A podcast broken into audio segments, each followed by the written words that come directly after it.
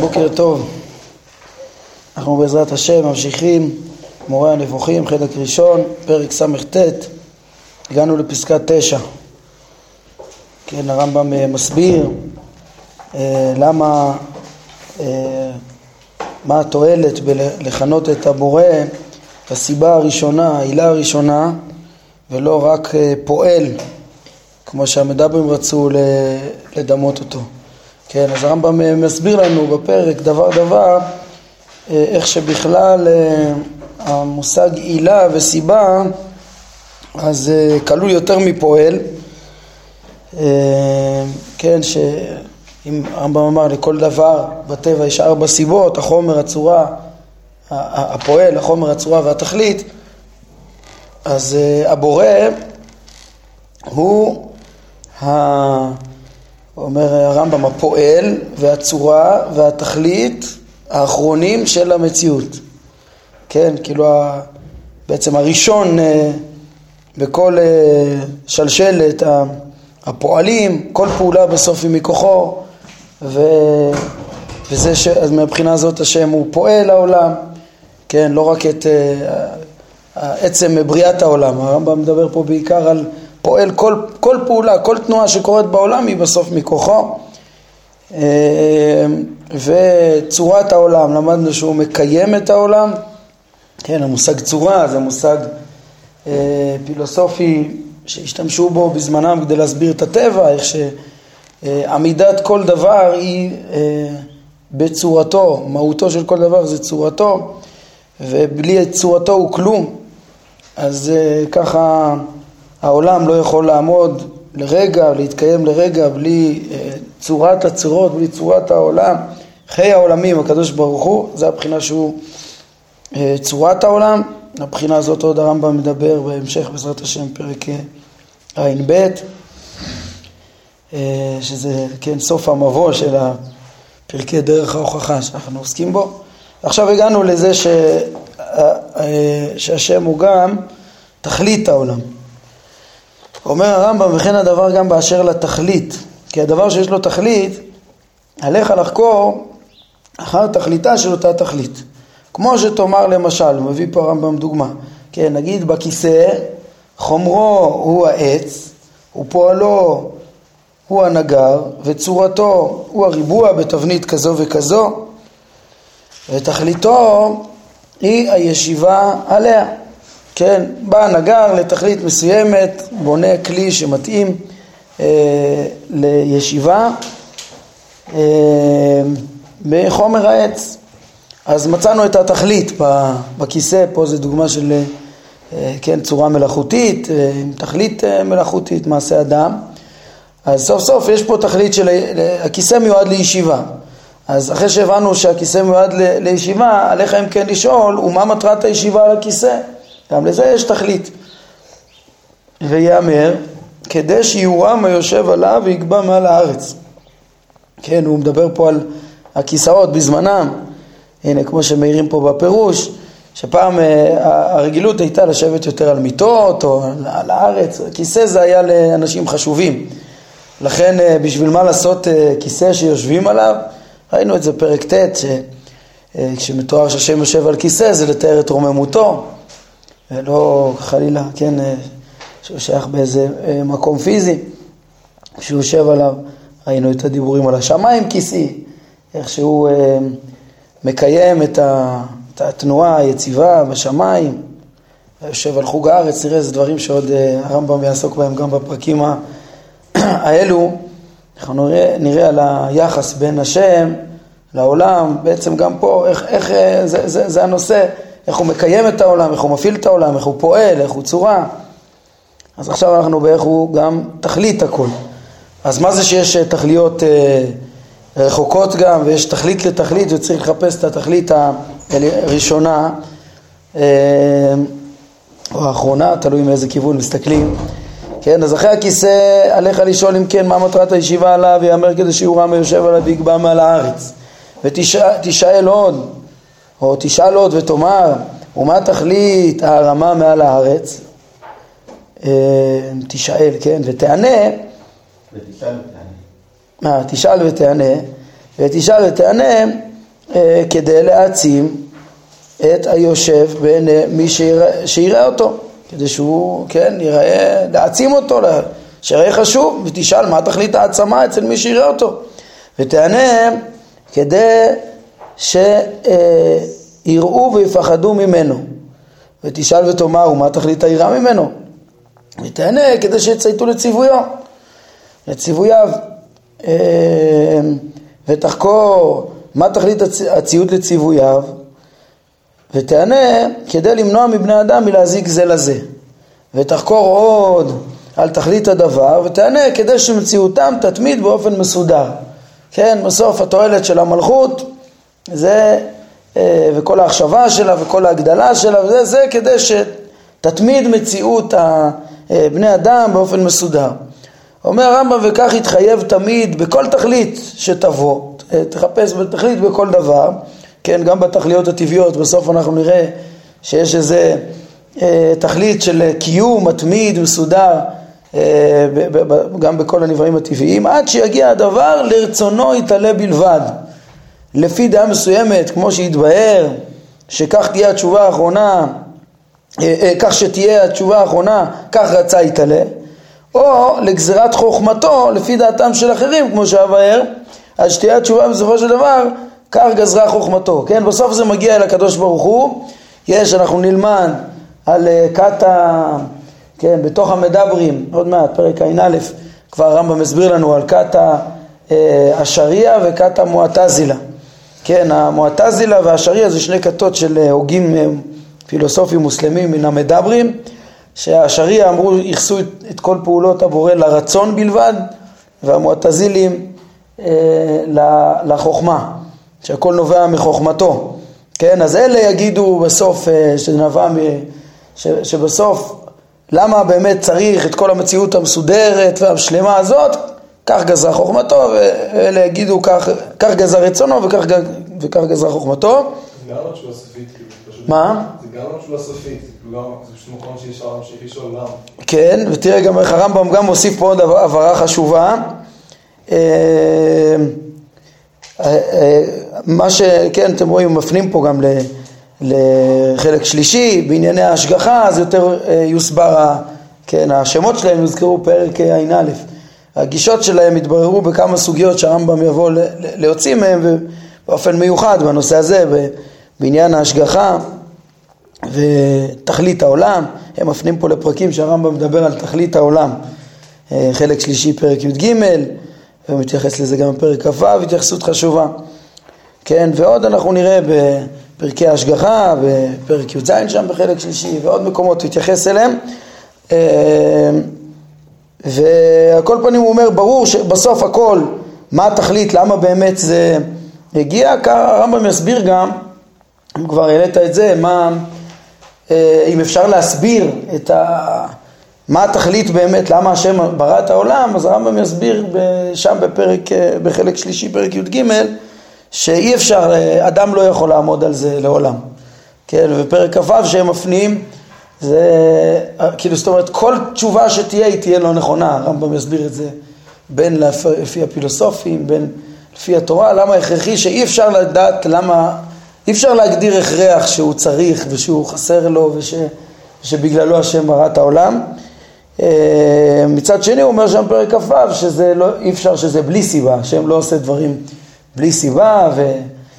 אבל ככה שהוא גם הרבה פעמים אנחנו נראה שהוא נוקט גם את גזירתו וגם את חוכמתו, אבל תראו את הסיוג החשוב פה, למה הוא ככה מביא, לפי דעה מסוימת התשובה האחרונה תהיה כך גזרה, כך גזר רצונו, ותשובה, ודעה אחרת כך גזרה חוכמתו. אומר הרמב"ם, וכך תגיע השתלשלות כל תכלית לרצונו ולחוכמתו, על פי שתי הדעות האלה, שהתבאר לפי דעתנו שהם עצמותו, ושאין רצונו וחפצו או חוכמתו, דברים ש, ש, שמחוץ לעצמותו, כלומר שהם זולתו. כן, אם כן, הוא יתעלה התכלית האחרונה של כל דבר. כן, זאת אומרת, ה... הרמב"ם אומר, הם הרי היו מן המדברים, מן הקלם, היו בעלי תארים חיוביים, ויחסו לו תארים חיוביים של חוכמה ורצון.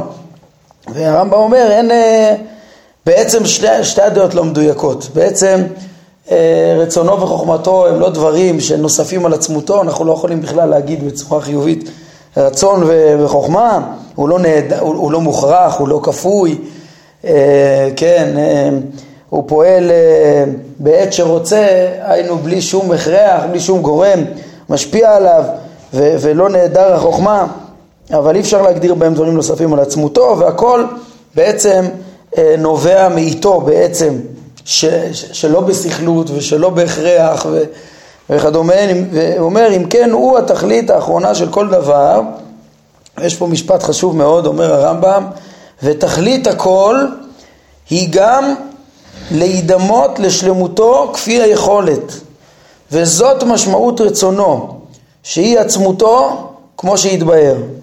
זאת אומרת, תכלית הכל, כל המציאות כולה, אה, כן, מה זה, מה זה בעצם זה שאנחנו אומרים ש, שכל הבריאה כולה, היא, או שהשם הוא התכלית לכל הבריאה כולה. כן, אם מחפשים מה התכלית של כל דבר, למה בכלל כל דבר קיים, כן, לשם מה, אז בסוף יש איזה ערך שרואים בסוף קיום של כל פרט במציאות ובשביל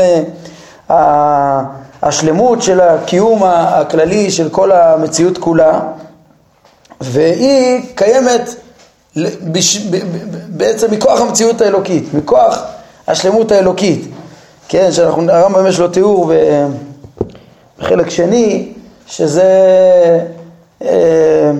כן, זה שרואים שנובעים כל מיני דברים פחותים, מדברים נעלים, מגלגלים ושכלים נבדלים, בסוף שופעת מציאות פחותה. הוא אומר, מה זה? זה נראה לא הגיוני.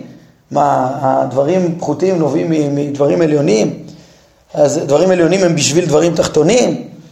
אז הוא אומר שזה, זה פשוט, זה לא ש, זה מרוב שלמות, גם מוענקת מציאות למה שהם מתחת. כן, ו... ובעצם, כן, אז הכל קיים מכוח המציאות האלוקית, מכוח שלמותו, אז גם נמצאת כל שאר המציאות, ושאר המציאות הנמצאת היא בשיא הדמיון והשלמות שאפשר לה להימצא, בעצם בשיא הקרבה והדמיון כמה שאפשר לבורא, שזו משמעות רצונו. בעצם אומר הרמב"ם, אי אפשר להגדיר רצון שהוא צריך משהו וחסר לו משהו וכדומה, אלא ש, שמי, שלא בהכרח נובעת ממנו, משלמותו, גם המציאות הכי שלמה שאפשר שימצא.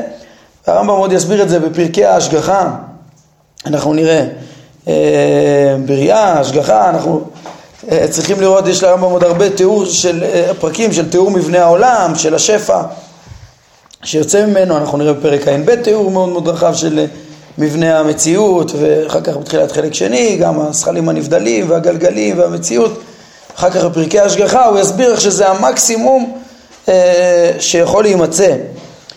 הרמב"ם אמר בפרק למד ח' ביטוי מאוד שייך אלינו פה, שהוא דיבר על וראית את אחוריי, שם פרק למד ח' זה אחור, וראית את אחוריי, אז הרמב"ם אומר, ל, ל, כן, שנאמר, השם אומר למשה רבנו, תשיג מה שהלך אחריי והידמה לי ונבע מרצוני, כלומר את כל ברואיו. כן, ה, ה, כמו שכפי שעבר באחד מפרקי חיבור זה, אז ראינו עוד, הוא הרחיב בזה פרק נ"ד על מה משה ביקש, ומשה, כן, מה שהקדוש ברוך הוא אומר לו, אתה תשיג אותי מתוך פעולותיי, מתוך מה שנדמה לי. מה שנבע מרצוני ו, וכל כל הברואים כולם, בעצם יש את היסוד הזה של ההידמות שהוא כותב פה, שתכלית הכל היא גם להידמות לשלמותו כפי היכולת. אנחנו נראה גם שהרמב"ם מסביר את חוקי הטבע, איך שתפסו אותם בזמנם, אז מכלל חוקי הטבע ממש זה היה ההידמות. כן, ככה הם הסבירו תנועות, התנועות של הגרמים השמימיים, התנועות של היסודות, הכל זה הקיום של ה... של הטבע, חוק הטבע, כמו שהיה, כן, הם הסבירו את זה עם חומר וצורה ופועל ותכלית וכל דבר, אז זה מה שמניע את הדברים, השאיפה לשלמות, להשתלמות, לשיא השלמות כמה שאפשר, וככה הטבע הוא מגיע ל... וזה בעצם שאיפה להידמות, כן, כמה שאפשר להתקיים, אם זה תחת גלגל הירח, אז שתתמיד המציאות, כן, ראינו גם יושב על חוג הארץ, הרמב"ם דיבר על ההתמדה שיש לשמיים ואפילו, ואפילו על חוג הארץ, כן, יש יושב שבי בשמיים, ראינו בפרק על ישב, וגם, וגם מה שתחת גלגל הירח, גם יש בו מחזוריות של התקיימות, והכל שואף לשלמות ולהידמות כפי היכולת. במובן הזה נאמר עליו שהוא תכלית התכליות, אז צריך לשים לב, כן, שוב, כל דבר קיים לשם אה, השלמות, ו, ולשם השלמות הזה זה בעצם אה, להידמות לבורא, והכל נובע ממנו בעצם, כי זה נובע ממנו שיא השלמות ש, ש, שאפשר שתהיה, ומילא הכל שואף לשלמות. זה אה, אומר הרמב"ם, במובן הזה נאמר עליו שהוא תכלית התכליות, זה רעיון עמוק ש... צריך יותר להבין את כל מבנה העולם לפי התפיסה הזאת כדי אה, להתקרב להבין אותו. אומר הרמב"ם, הרי בארתי לך באיזה אופן נאמר לגביו יתעלה, שהוא פועל וצורה ותכלית, ולכן כינו הפילוסופים סיבה, ולא כינו הוא פועל בלבד. כן, אני מזכיר את תחילת הפרק, שהרמב"ם עכשיו מסכם את מה שהוא רצה לומר. הוא הביא שהמדברים התנגדו למושג הילה וסיבה, כי הם חשבו שזה יכריח את קדמות העולם. וכאילו לסיבה חייב להיות מסובב, להילה חייב להיות עלול.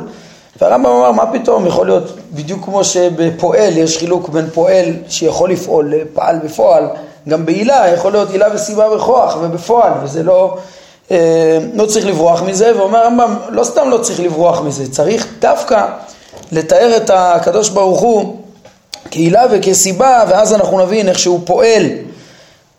וכבר הפילוסופים עמדו על זה, שהוא פועל את כל ה... הם לא הכירו, לא זכו להכיר בחידוש העולם, אבל, אבל זה שכל פעולה פועל, במציאות פועלת, נפעלת בסוף מכוחו, ושכל, כן, והקיום של המציאות תלוי בו. זה צורת העולם ותכלית העולם, שכל הבריאה, כל, כל כולה, היא, היא בנויה, והתנועות בנויות על, על, על, גם כן על תכליות מסוימות, זה קיים לתכלית ולשלמות, ו, ולשלמות שבסוף השאיפה היא ההידמות, אה, לתכלית הכל, לתכלית התכליות, לשלמות השלמה שהכל רק מנסה לחכות אותה. כל זה גם כלול בזה שאנחנו אומרים שהוא הסיבה הראשונה, מתוך ההבנה אצלם שסיבה של כל דבר זה בעצם מורכב מארבע סיבות, כן, שזה כמו שאמרנו החומר והפועל, הצורה והתכלית, והם רצו לכלול אז את היות הבורא גם כמו שאמרנו פועל העולם, צורת העולם ותכליתו, ואת זה פספסו המדברים על הדרך. עכשיו הרמב"ם מוסיף מה שכבר אמרנו, שהוא יאמר גם טעות נוספת שגרמה להם מאותו תיאור של הבורא רק כפועל. אומר הרמב"ם, ודע שחלק מאנשי העיון מהמדברים הללו הגיעו לכזו בורות ועזות פנים, עד שאמרו שאילו היה עולה על הדעת שהבורא נהדר, לא היה מתחייב מכך היעדר הדבר שהבורא יצר, כלומר העולם, כי לא מתחייב שיכלה הפעול כשיעדר הפועל אחרי שפעל אותו. כן, אם, אם אדם בנה בית, אז גם אחרי שהוא יחלוף מן העולם, הבית יישאר. אז הם, כשהם, הם, באופן שהם תיארו את, ה, תיארו את הבורא כפועל העולם, אז זה גרם לחלק מהם לחשוב שהקיום של העולם בכלל לא תלוי בבורא, הוא ברא אותו, ואפילו לו יצויר שהוא יעדר חלילה, כן, וזה בלתי אפשרי, אבל קיום העולם לא תלוי בבורא, כאילו הפעול יכול לעמוד בפני עצמו. אומר הרמב"ם, אומר, זה בורות ועזות פנים. מה שאמרו היה נכון אילו היה הוא פועל בלבד, כן, ולא היה הדבר הפעול נצרך לו כדי להתמיד את קיומו, כמו שכשימות הנגר לא יכלה אה, הארון שהוא בנה, כן, כי אין הוא מעניק לו את קיומו, הוא רק אה, איך הבלשון המהר"ל מביא את זה בהקדמה ל, ל, ל, לתפארת או לנצח ישראל, אה? כן, אולי גם, אולי גם לנצח, סיבה בעצם, סיבה במקרה. אומר, הבנאי הוא רק סיבה לקירוב החלקים, לא לעצם קיום החלקים. זה המקור הזה. כן, הרמב"ם, כן, זה גם נמצא בכוזרי עוד לפני, זה סיבה בעצם. לא, המשל עם מנגר, זה מה שאמר לוקח את זה. כן, יש גם בקוזרי, במאמר שלישי, עוד א', איזה דבר דומה, שם הוא מתאר מי שיצר את הרחיים, כן, הרחיים התקיימו גם אחרי שהוא ימות, אבל לא כן הבורא, אז אומר, אם זה, אם הוא היה פועל בלבד, אז כמו נגר שבנה את הארון, אז הוא לא מעניק לו את קיומו, אז באמת הקיום שיש לו סיבה אחרת יכול להיות גם אחריו, כן, אך כיוון שהוא יתעלה גם צורת העולם, כמו שבארנו, והוא מעניק לו את הקיום וההתמדה, הרי בלתי אפשרי שיסתלק המעניק וישאר המוענק, שאין לו קיום אלא במה שמוענק לו. כן, כל ה... אין קיום בכלל העולם, אלא אה, מכוח השפע שהשם משפיע ומקיים את המציאות תמיד, ונותן לה את קיומה, את תכונותיה, את צורותיה, כמו שראינו. עד ידי כך הגיעה מחשבת השווא שחייבה האמירה שהוא פועל בלבד, ולא אה, אה, לא תכלית ולא צורה של המדברים. אתם רואים שכבר מפה בפרקים האלה, כמו שאמרתי, הוא מתחיל לי את הוויכוח עם המדברים, ופה הדגש הוא קודם כל להבין, הרמב"ם פותח בפרקים של להבין את מבנה העולם. כן, פרק עין ב' זה יהיה הכי מובהק ומפורש, ושם כולם מודים. הרמב"ם אומר שלפני שהוא יסביר את הראיות שלהם, הוא קודם כל יסביר טוב טוב איך, נמצא, איך נברא העולם, איך, איך העולם בנוי, ואיך מתוך העולם אפשר להכיר את הבורא, בעצם זה המטרה. שם הוא יפרט הרבה מאוד את המבנה של העולם. והסיבה היא שכמו שאנחנו נראה, הם, הם התכחשו לכל הטבע. אצלם אנחנו, שנלמד את ההקדמות שלהם, פרק עין ג', אנחנו נראה, את האורח, הם, הם בעצם ביטלו את כל הטבע של המציאות. מבחינתם אין, אין כמעט, אין סיבתיות, אין, אין אה, אה, שום דבר. ולכן היה חשוב לרמב"ם איך, איך כן תופסים את הטבע בצורה נכונה, להסביר את זה, כן? ו, ולהסביר את היחס בין הבורא ל, לעולם. כן, שאמרנו שהיחס הזה, אני אומר בסוגריים, פרקי התארים, למדנו שזה מכלל תארי הפעולות, זה לא תיאור עצמי, כי הוא לא תלוי בכלל בשום, בשום קשר לשום דבר, לא לבריאה, ו, ואם מדברים על עצמותו, אז עוד בלי קשר, אבל אנחנו מכירים אותו מתוך, התארי, מתוך פעולותיו, מתוך, כן, כמו שאמר למשה, וראית את אחוריי, להכיר את כל מה שנבע מרצונו ונדמה אליו, ומשה זכה לזה, וכל ביתי נאמנו, כן, אז זה בעצם הסיבה שהרמב"ם מצריך לתאר את, ה, את, את מבנה העולם והיחס של הבורא לעולם בפרקים האלה, ולהפוקיה מהתפיסה של המדברים, שהם רצו לחזק את האמונה, כן, וברחו מהקדמות, רצו לחדש את, לחזק את חידוש העולם, ו, אבל, אבל הרמב"ם אומר זה לא היה בדרך טובה, זה היה בדרך לא אמיתית, הם סימנו את המטרה, ירו את החץ, אחר כך סימנו את המטרה, כמו שאנחנו נראה, ו...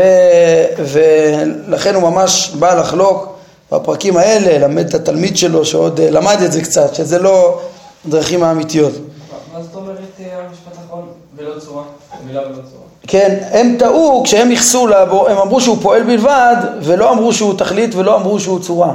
כן, אבל הוא גם, כמו שאמרו מסביר, הוא גם תכלית העולם וגם צורת העולם. הם, הם קראו לו רק פועל, פועל המציאות. כן. אם הוא רק פועל, אז הם דימו אותו לנגר שבורא, ו, ויכול אחר כך החפץ שלו להתקיים בלעדיו. מה זה לא צורה? אבל הם חשבו שהוא לא, לא צורה, היינו לא שהוא מקיים תמיד את המציאות. אבל הרמב"ם מסביר, שהוא, שאנחנו אומרים עליו שהוא סיבה כדי לומר שהוא לא רק פועל העולם, הוא גם צורתו, הוא גם צורה, הוא גם, כן, מקיים אותו תמיד, הוא מעניק את הקיום תמיד, הוא נותן לו את צורתו, את מהות. את כל הצורות כולם הם נובעים בהשתלשלות, כמו שלמדנו, מי נותן הצורות העליון, מהקדוש ברוך הוא. כן, יש הדרגה שלמה של השפעה עד שמגיע לאדם, עד שמגיע לכל הבריאה כולה השפע. טוב, אז זה,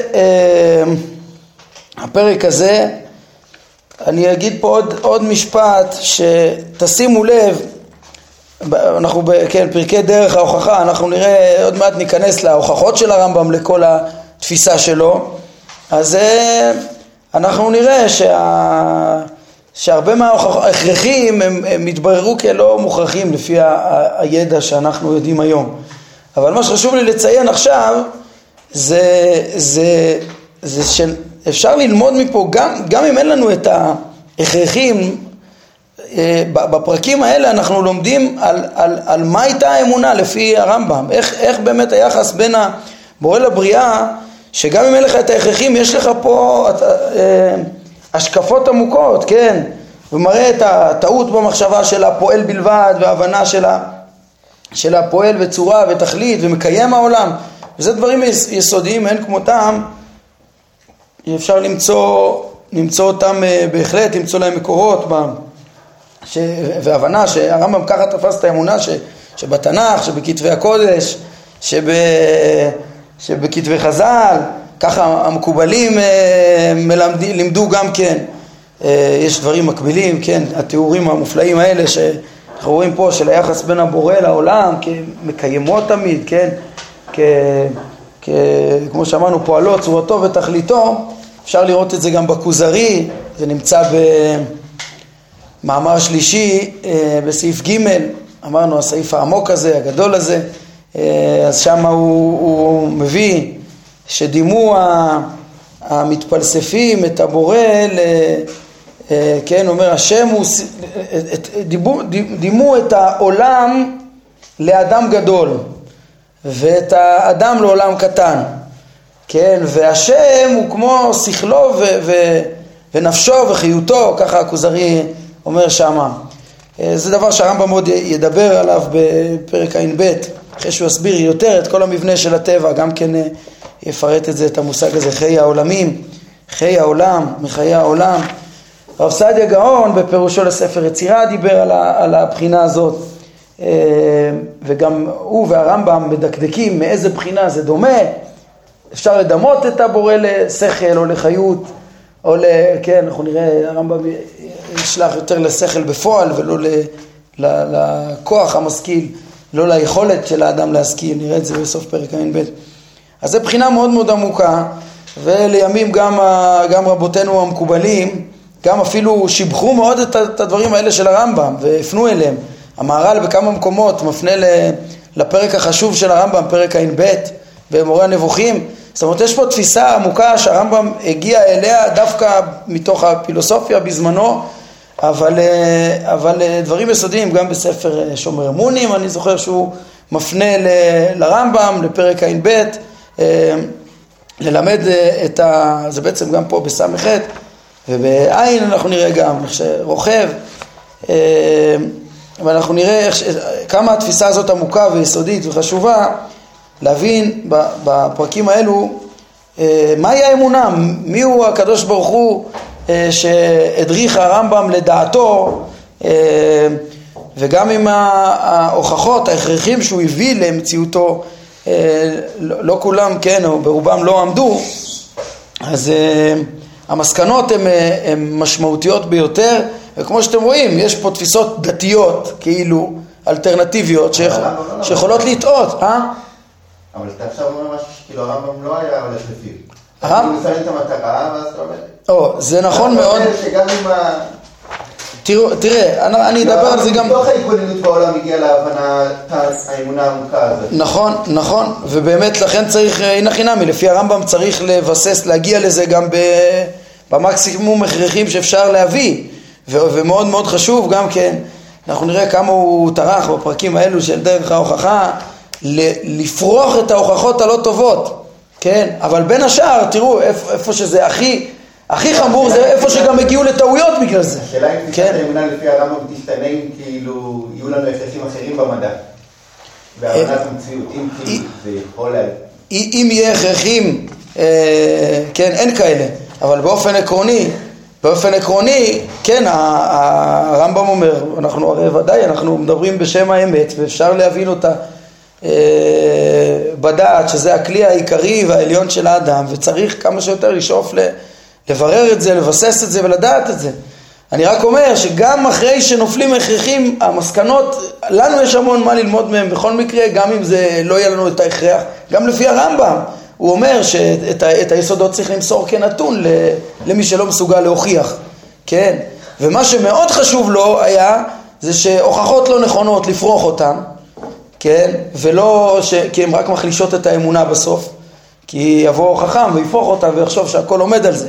לכן אנחנו גם אומרים מראש שגם כמו שהיה חשוב לרמב"ם לפרוך את הטענות הלא הכרחיות של המדברים, אז אנחנו גם מבינים מראש שההוכחות שהוא מביא הן לא הכרחיות. כן, וגם תראו טעויות ש... שפה פגשנו גם טעויות חמורות שנבעו ידעת הרמב"ם אה, אה, מתוך עיון לא נכון, גם מסקנה לא נכונה ואותם הוא רוצה לסלק. אז לפחות את המסקנות אנחנו יכולים אה, ל... ללמוד, והפרקים האלה כמו שאמרתי חשובים ויסודיים מאוד. יש לך מדברים על ידים שסברת ככה? לא נראה לי. לא, לא, אין, אין, אני לא מכיר מהיהודים מישהו באמת שהיה מהמדברים, אנחנו נראה את זה כשהוא יתאר את המדברים, אלא רק יש שלקחו מהם קצת דברים, אבל לא לגמרי בדבר הזה לחשוב כאילו העולם יכול להתקיים בפני עצמו, אין, אין בישראל. טוב, נעצור כאן להיום, ברוך ה' לעולם, אמן ואמן.